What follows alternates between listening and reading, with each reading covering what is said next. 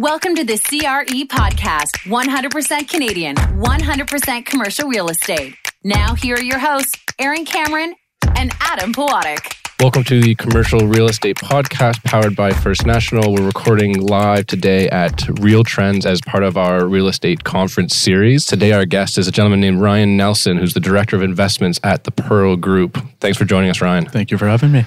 You forgot to introduce me, but uh, Oh, yeah. I'm, I'm okay with that. I'm okay with that. Aaron. no one cares about us. Nobody cares about us. Yeah, Aaron and Adam, as always. So, Ryan, we start these always off with, you know, what was your background in, into real estate? How'd you get into real estate and how'd you end up at the Pearl Group? Absolutely. I mean, I- it really starts back when I was traveling the world with uh, one of my best buddies, Dave Cairns, who incidentally now works as a broker at CB in office leasing. But we were, you know, we were ripping around the world. And when we got back, this was after uh, undergrad. I didn't have a job and I didn't have money. You know, you're, you're ripping around for eight months globally. And so he put me in touch with his dad, who put me in touch with a variety of brokerages and seemed like there was a really strong fit at Avison Young. So I ended up working for just under two years with Rob Armstrong, one of the best in the business as far as office leasing goes, and you know, learned an enormous amount about leasing, about you know the the world of how to how to do enormous deals consistently. He taught me a lot about you know grace in uh, you know in dealing through negotiations, which is you know an important aspect, especially when you're dealing with those big deals. And I'll always remember one of the first things that he put me onto was mapping out the path, the underground path, and that has been arguably one of the more useful things just as I'm navigating getting to buildings and meetings and whatnot. That's been a, a good investment of time. but For uh, anybody uh, not super familiar with Toronto, they're the largest underground mall, I guess you'd call it, I think the it's- it's world. the I largest think, mart. I think it's the largest consecutive sort of retail square footage in the world. Like Yeah. I don't know, you, you can't really call it a mall, but you know, as Yeah. far as just length and vastness of, of retail, it's the largest in the world. and it is truly a labyrinth. Oh yeah, and, and, and growing, growing now with the with the SoCo, the South Core expansion. Like there's parts of the path that I never even knew existed that you Yeah. every once in a while stumble onto. So anyways, Um, I- for the logic, it's if when it's cold and it's negative 35 degrees in the middle of February, having that path be able to navigate all the way through from you know you know you can, you can basically go 10 kilometers from one side to the other without having to put your head up above ground, right? So it's really nice. Yeah, yeah. So, anyways, it was a great experience at Avison. It taught me a bunch about leasing and ultimately positioned me well uh, for a shift over to what was formerly Dundee REIT, which became Dream Office, Dream Global, and ultimately Dream Office spun out 77 of its industrial assets into Dream Industrial. And when that took place, I, I moved over in an asset management, you know, analyst role and was assisting in, in that world with, uh, you know, Randy Cameron and John Todd and whatnot. So a fantastic experience. One of the, I mean, first of all, getting exposure to Michael Cooper, seeing how he thinks, uh, incredibly creative guy, is uh, it was just a totally priceless experience. But the the thing that really, you know, was was truly amazing to me was the depth of talent in those organizations, and you know, everyone you were dealing with day to day was truly, truly, you know, always had something to learn there.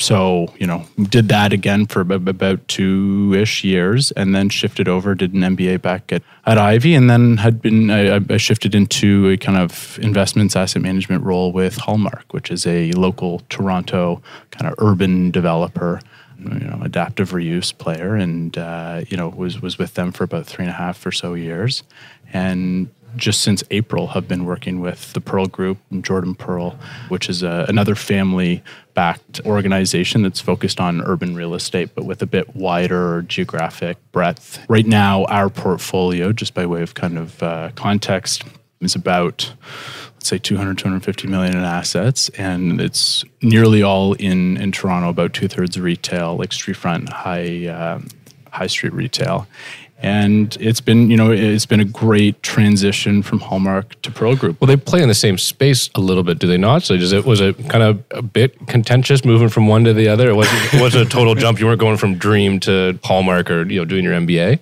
How did that play itself out? yeah i mean And I, and I ask that just for some listeners that maybe you know navigate those types of tricky transaction or transitions. How did you handle it? It, one of the nice things about the transition was that they have actually co-invested in, I think, a few deals at this point. So there was a really strong relationship between between the two organizations, between Jeff Hull and Jordan, and you know the the transition was great. And I, I would say, you know, if you're trying to kind of differentiate the two organizations, there's two two aspects to it. One is, you know, what we look at right now is, you know, anything value add urban across North America, whereas Hullmark, at least when I was there, was focused on Toronto exclusively. And very downtown Toronto mm-hmm. specifically. Exactly, Yeah. super urban almost. And and then the other one is with the Pearl Group, you know, we have a tendency to recycle capital as well, right? So Hullmark is a buy and hold for generations and buy and develop and put in the extra money at the outset to develop those assets with a with a view that you're going to hold them for, you know, as long as you can.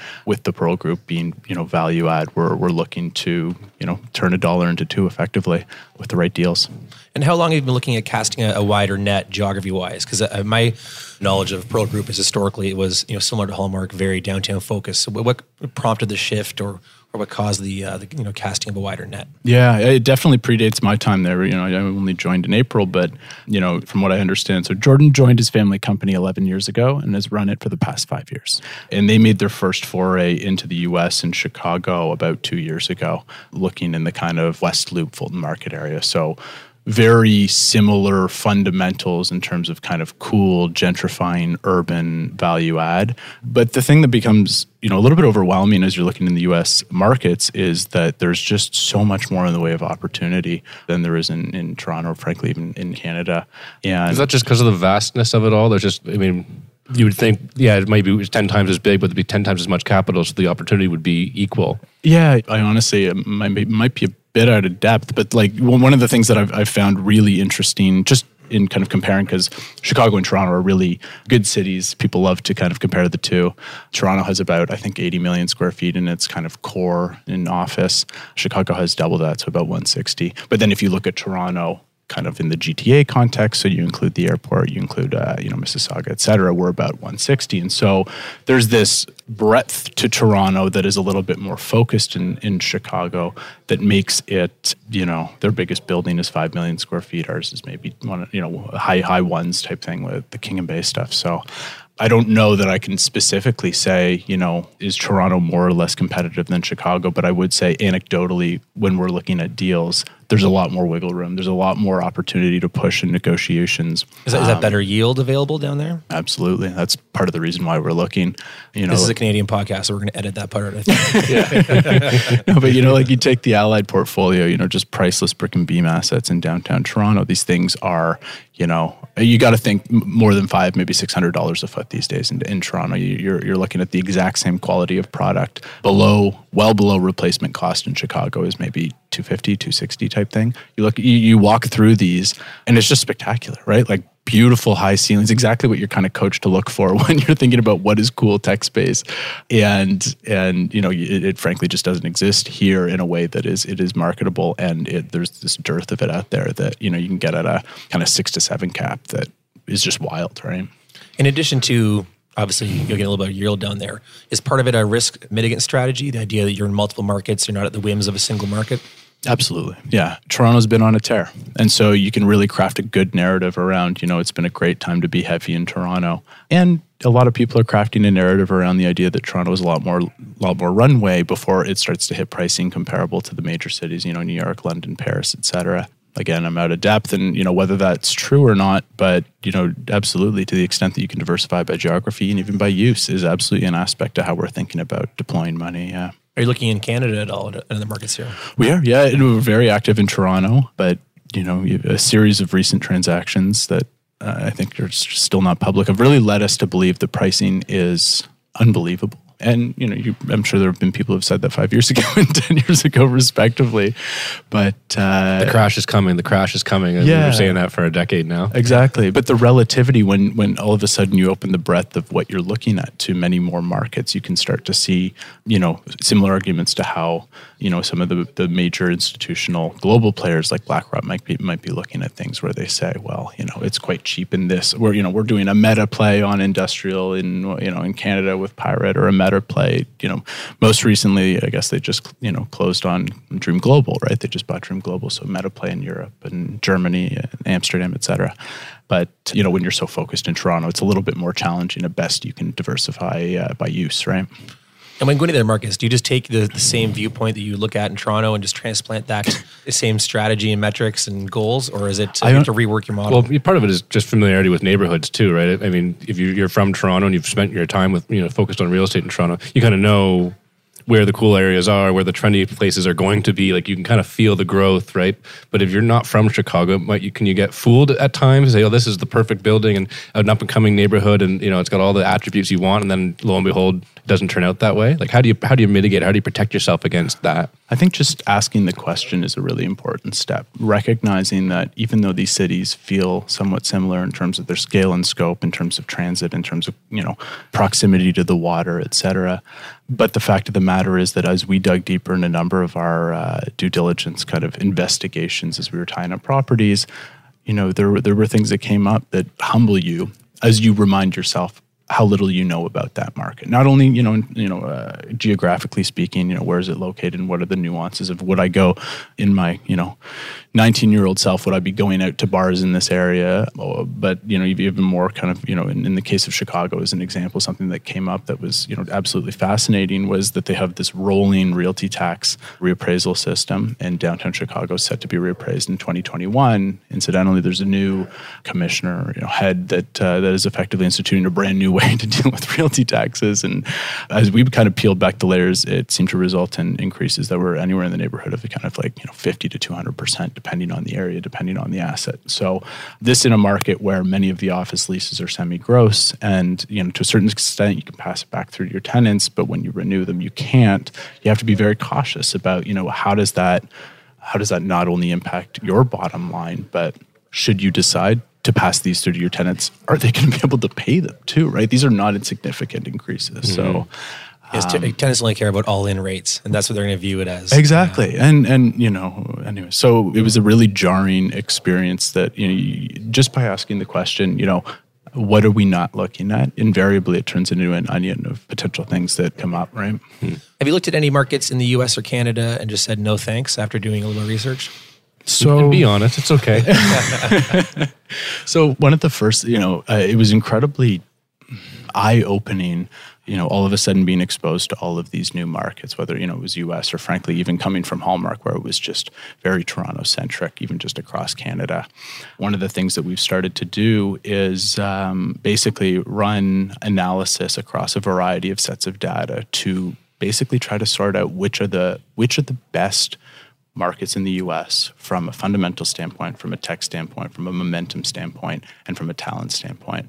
You know, you read a lot of articles about GDP uh, is you know is or is not correlated with price. Is GMP is tech talent is tech uh, you know uh, tech job growth is tech degrees like all of these kind of factors in some way are alluded to in the context of real estate as having an impact on price and we ran you know we ran models to look at that and to basically figure out which are the best cities on an absolute basis, but then which are the best priced cities, which are the ones that are showing a really strong, strong almost, story. Almost disconnect. And a disconnect, exactly. And what we found was that really helped to narrow our focus on about five cities that we feel not only have great fundamentals, but are positioning themselves for, for growth in the future.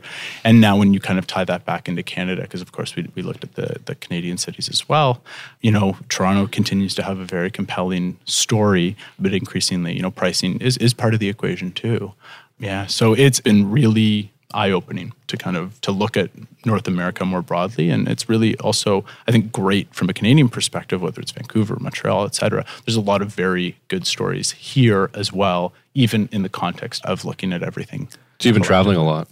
A little bit, yeah, but uh, you know, like it's early days. I, you know, joined in April, and so we're, yeah. we're we're just you know we're taking it one step at a time. We're we're still a you know a, a, young and growing organization and have ambitions to uh, yeah to is get the, there. Is the strategy so? Do you have you know permanent employees in Chicago now? Is that if you've identified as that one of your cities, one of your target cities?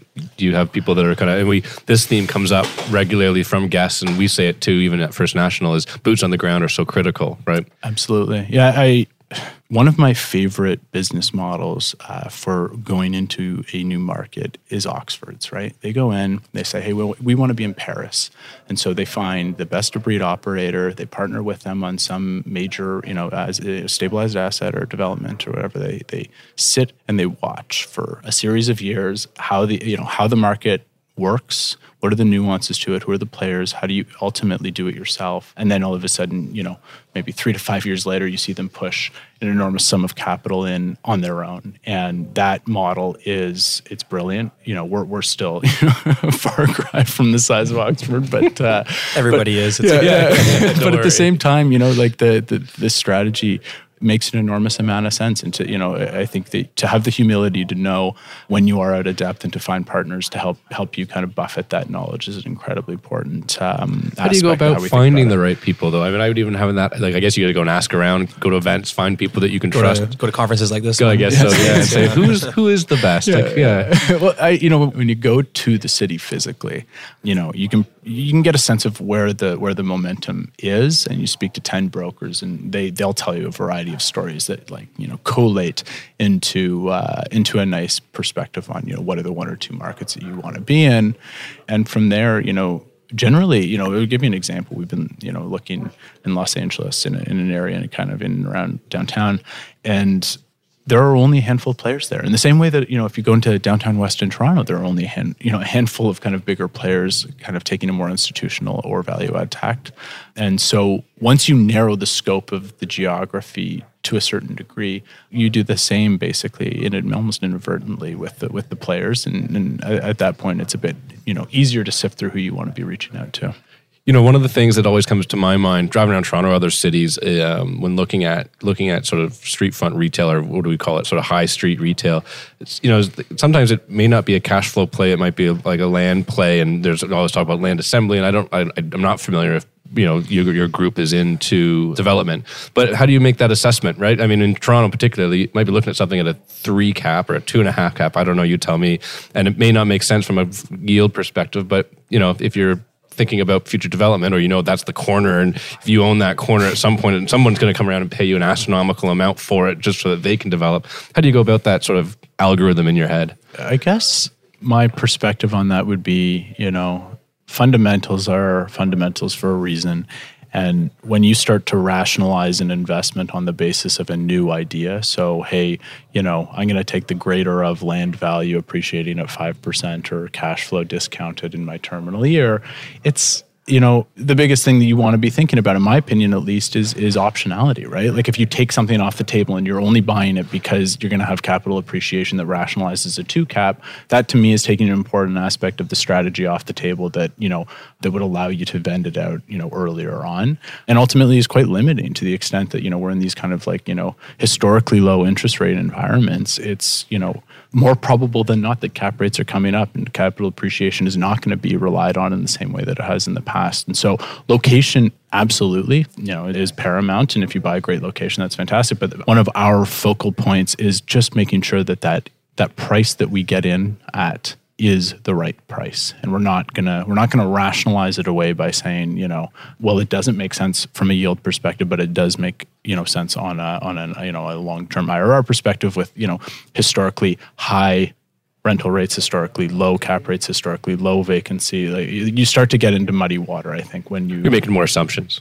And aggressive assumptions too. Tougher to support they try and buy tomorrow's price and just wait for tomorrow to arrive. So you bought at the right price is uh, an ongoing strategy we've seen in this market for sure. Over the years, Adam's told the story of his land acquisition, and that's the exact story.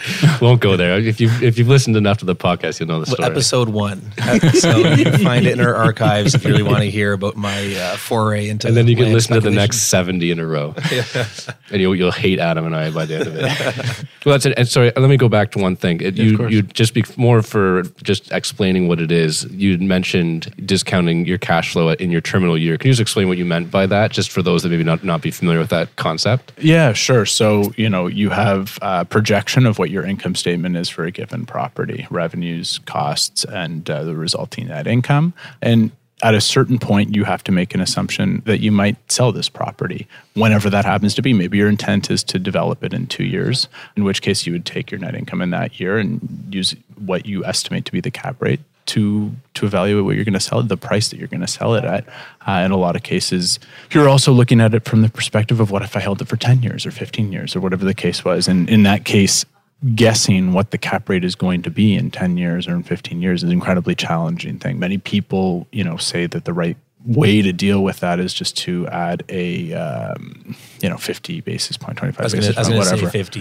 yeah, yeah, yeah, add, add some amount to the cap rate today to factor in for the risk of time but you know basically what i was alluding to and previously was you know 50 basis that's just, that's just an enormous assumption and when you're anchoring it on four caps or when you're anchoring it on three caps like historically low cap rates in this market your sensitivity is greater and it's also like it's also important to note that cap rates do not affect value in a linear way, right? It is in a kind of expansion or contractionary way. So it's a curved line, right? So the, the difference in value between a 4.2 cap, 4.25 and 4.5 cap, and 4.5 and 4.75, those are not the same values. Those are actually expanding. So as we come down off of four caps, it's going to be Come towards- down or go up. it's gonna, depending yeah, values it- come it- down, yeah, yeah. value- values Yeah, ramped up very quickly as Yeah. we went to four caps, and they're going to ramp back down very quickly when inevitably the period arises where four caps are you know no, no longer relevant, right? And if you're messing around with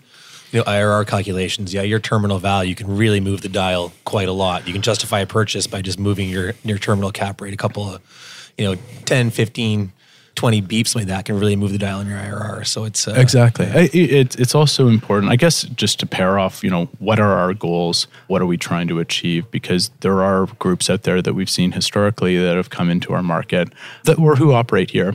Currently, we're local, who have different investment parameters, right? If we might be concerned about IRR and yield, they might be, you know, pr- concerned about capital preservation. So, if that's your major goal, it doesn't matter if it's a two cap. You care about getting the right asset, getting in the right location, and getting it out of whatever market it's in right now. Yeah. Or in you know, Achilles is a good example. They were comparing to their yields they were getting in Europe, which was you know one or two percent. So coming here and getting a three percent or four percent yield was amazing, right? Like it's sometimes it's not just you know preservation of capital; it's just a comparison point, right? Relativity, yeah, Yeah, exactly. absolutely. So I know uh, Pearl Group owns quite a bit of uh, a retail, but a specific type of real estate, which type which is downtown, great addresses. Yeah. So it is it is Marquee, uh, Yeah. So I'd love to hear your opinion on how you think that retail is going to perform to just the general retail market as a whole in Canada. Yeah, I, uh, this is a bit like the question of predicting uh, interest rates to a certain extent, where it's incredibly challenging.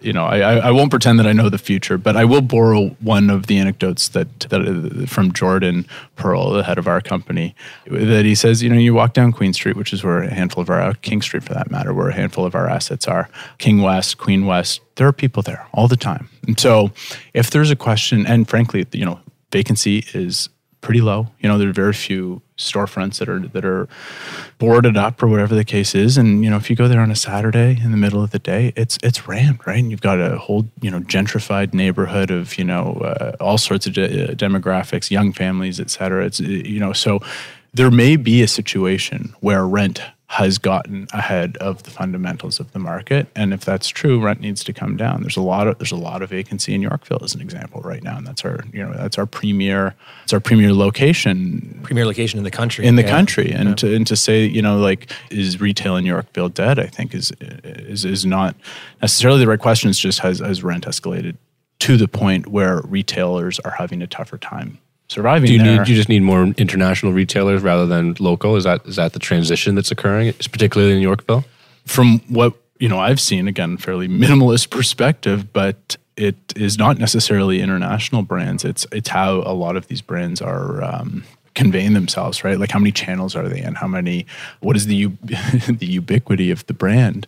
You know, to take uh, to take an example, there's Hermes who does spectacularly well because you, you really can't get it anywhere else. Whereas you know you take you There's know, a winners in there. Yeah, you can go to other winners. right yeah exactly you go to any any number of these other other retailers and you can get it online you can see it on instagram you can see it da, da, da, you can you can get it kind of almost anywhere and so then to turn around There's a giant Nike store, which would be a perfect example. yeah Or you can buy Nike at Winners. yeah or order it online or you know like so uh, the more i guess ubiquitous the brand the less you need a showpiece on Yorkville or, or, or you know, and and and at the same time, uh, it seems like a lot of retailers are now looking at these the historical perspective of well this is a brand statement so it can operate a loss.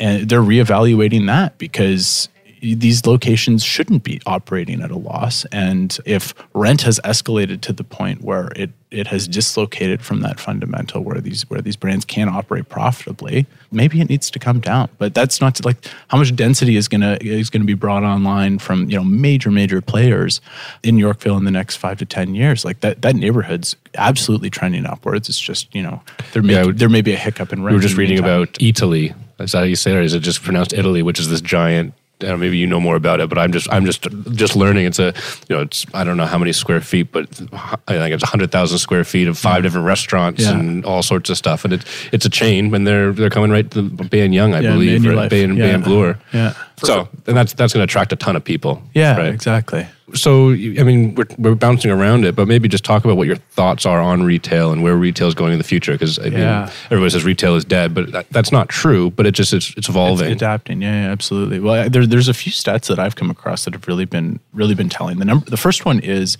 I think there's somewhere in the neighborhood of what is it? I think it's 36 square feet of retail per capita in the U.S there's 24 25 in canada and then the next biggest market is somewhere in europe. I think it might be paris at like five or something like that. So what you have just fundamentally is in the us an enormous kind of overstoring and this has been a you know a trend that you know you listen to any REIT quarterly or annual uh, annual report and they'll be talking about the fact that you know uh, there there is a kind of a shift in retail that is ultimately going to lead to the death of a lot of these C and D malls. And you would think from the same standpoint Canada you know we'll have to have to think carefully. But the other stat that kind of runs counter that to that that I just find amazing is right now Amazon represents about 10% of the total retail spend in the US. And in Canada, it's about 3%. And it's been stubbornly consistent in Canada. So the idea that people are, at least in Canada, are, are totally replacing their retail spend with online, it's a story that probably still has runway for growth. But, you know, there should be some questioning of the logic of that, take, you know, taken to its conclusion of retail will eat retail or uh, e-commerce will eat retail entirely. I think we need to be very cautious about that. There's a there's another study that said that about 75% of people still enjoy the experience of going into retail. And if I just think about my life, like, you know, I live in Leaside, I, you know, we love to just kind of walk down, walk, get outside the house. And one of the nice things, we got a 15 month son. One of the nice things is to pop him in the stroller and just walk around, maybe go down to, you know, uh, Bayview or whatever. It's a great experience. And I don't think that's going anywhere. And it's not stopping us from, you know, going out and, you know, we, we subscribe and save on Amazon. We use Fresh City farms for our you know produce and like we're very kind of avid online shoppers. But that's not taking away from the the compelling side of retail that will always like frankly always be there. It's just in in what balance relative to where we are today. Hey ryan i, I love that take on uh, you know on e-commerce not eating the I guess regular commerce uh, world. Uh, we want to thank you for coming on the show today and sharing uh, sharing all your, your insights. It was much appreciated. Thank you guys very much. I appreciate it. We want to thank uh, First National for powering the podcast. We want to thank Informa for having us here at the Real Trends Conference. Thank you. Thanks. Thank you for listening to the CRE podcast. The information from this broadcast is not to be relied upon as financial investing, professional accounting, or legal advice. First National Financial LP holds Financial Services Commission of Ontario license number 10514 and 11252.